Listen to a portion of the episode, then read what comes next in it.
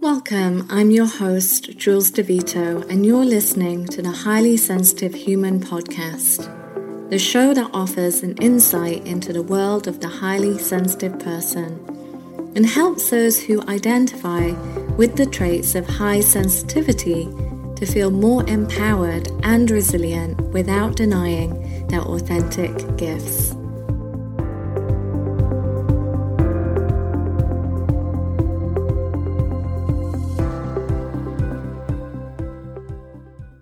So, welcome everyone to this episode. And in this episode, I'm going to be talking and focusing on a topic that I feel really, really passionate about. So, we're going to be looking at self compassion today and the importance of self compassion practices and cultivating these skills for ourselves as highly sensitive people.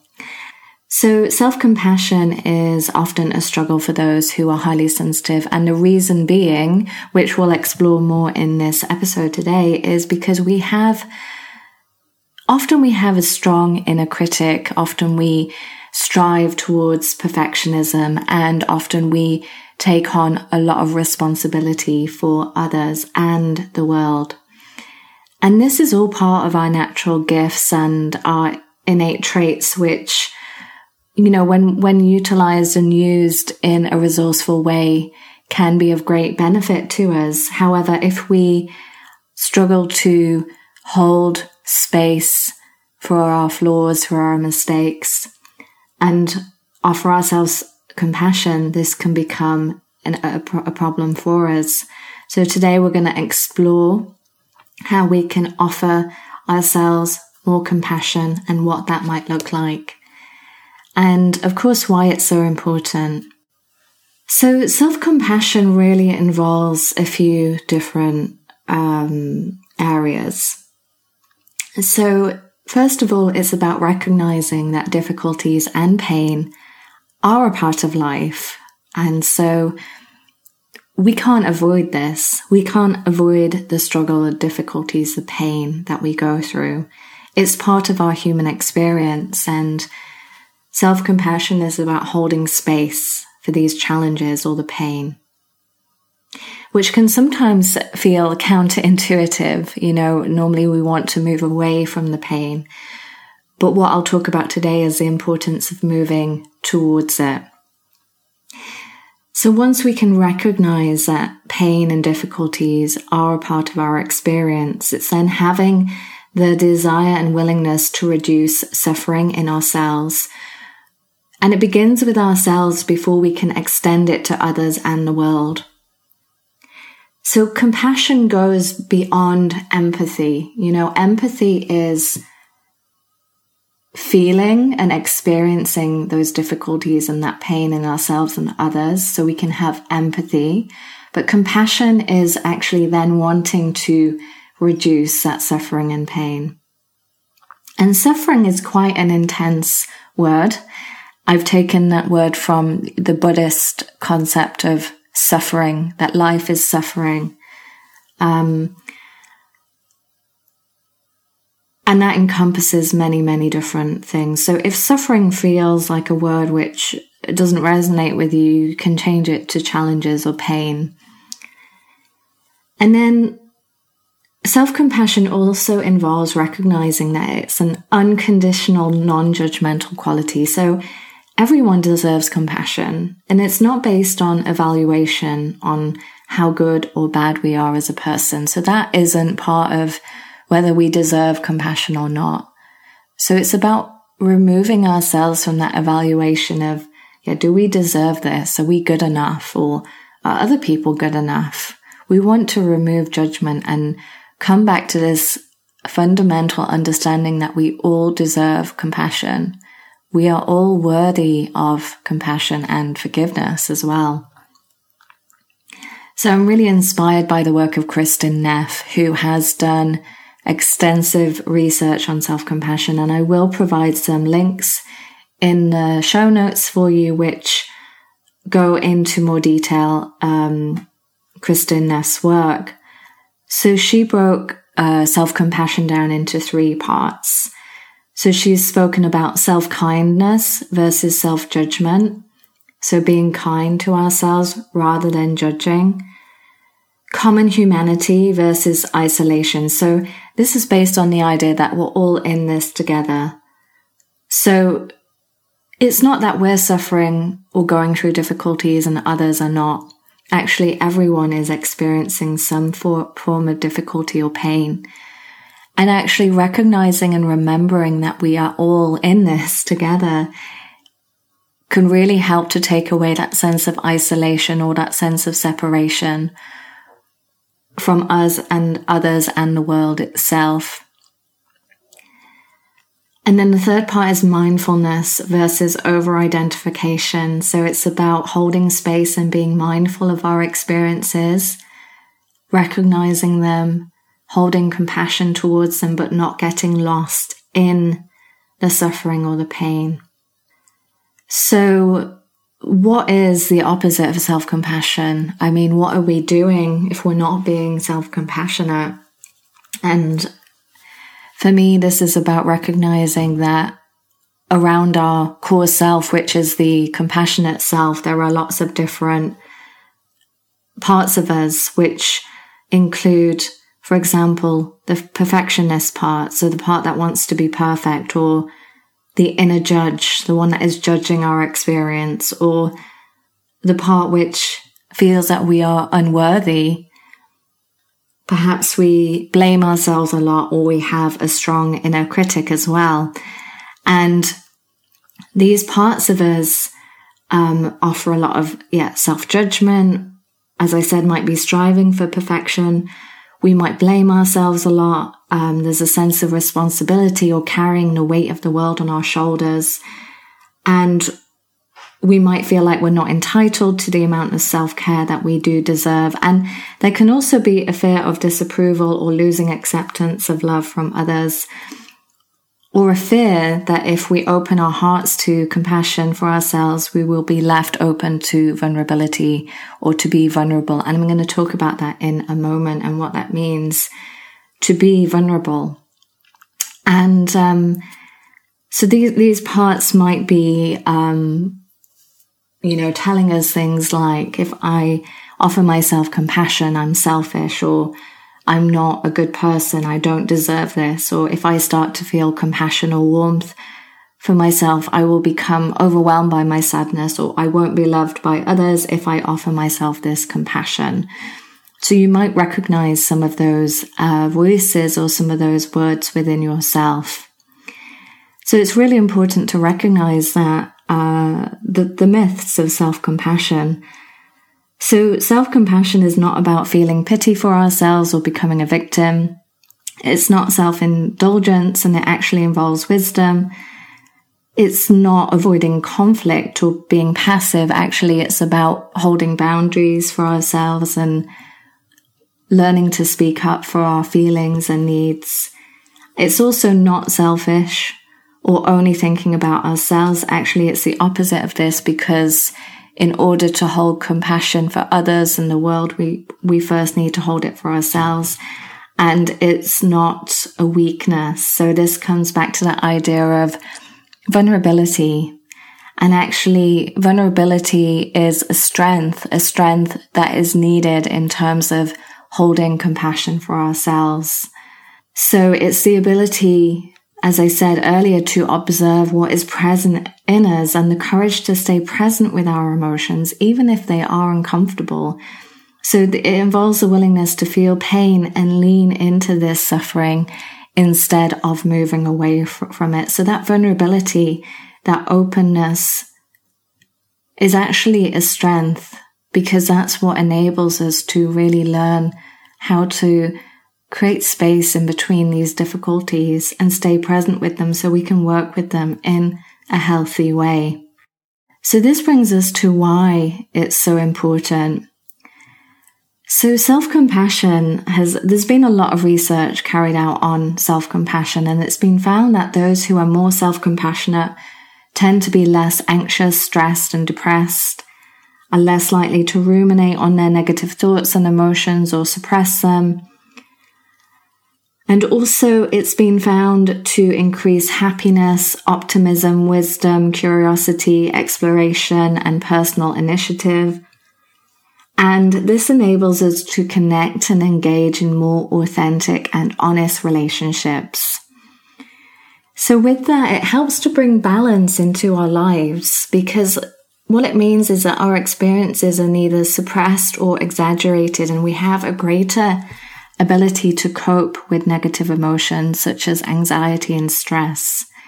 So again, I can provide some resources, some links to this research, but the research is really profound in terms of how self-compassion practices can really shift our mindset, our emotional body, our physical body, our biology, and also improve our spiritual health as well. So I want you to take a moment to think about your experience of compassion and self compassion. Is this something you struggle with? And if so, in what ways do you feel like it might be lacking in your life? And what barriers do you face in terms of cultivating self compassion? And with that, what are your strengths? So how do you already show self compassion in your life? And what are you already doing that you could perhaps start doing more of? And finally, what if you offered yourself the same compassion you offer others? How would that look in your life? So these are some really important and valuable questions that you can ask yourself in terms of what self compassion currently looks like and how you would like it to look in your life.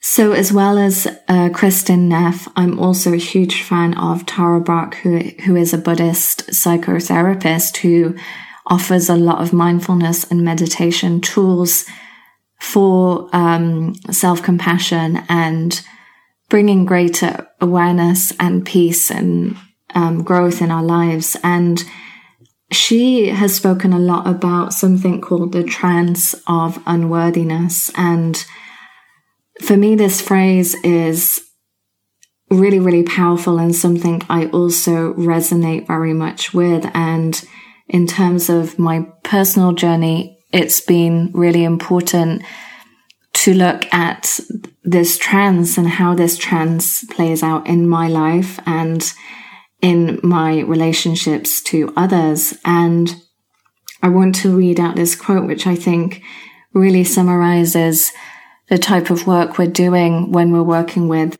compassion for ourselves so Tara Brach says, if I pause in the midst of feeling even mildly anxious or depressed and ask, what am I believing? I usually discover an assumption that I am falling short or about to fail in some way. The emotions around this belief become more conscious as I further inquire what wants attention or acceptance in this moment. Frequently, I find contractions of fear under the story of insufficiency. I find that the trance is sustained only when I reject or resist the experience.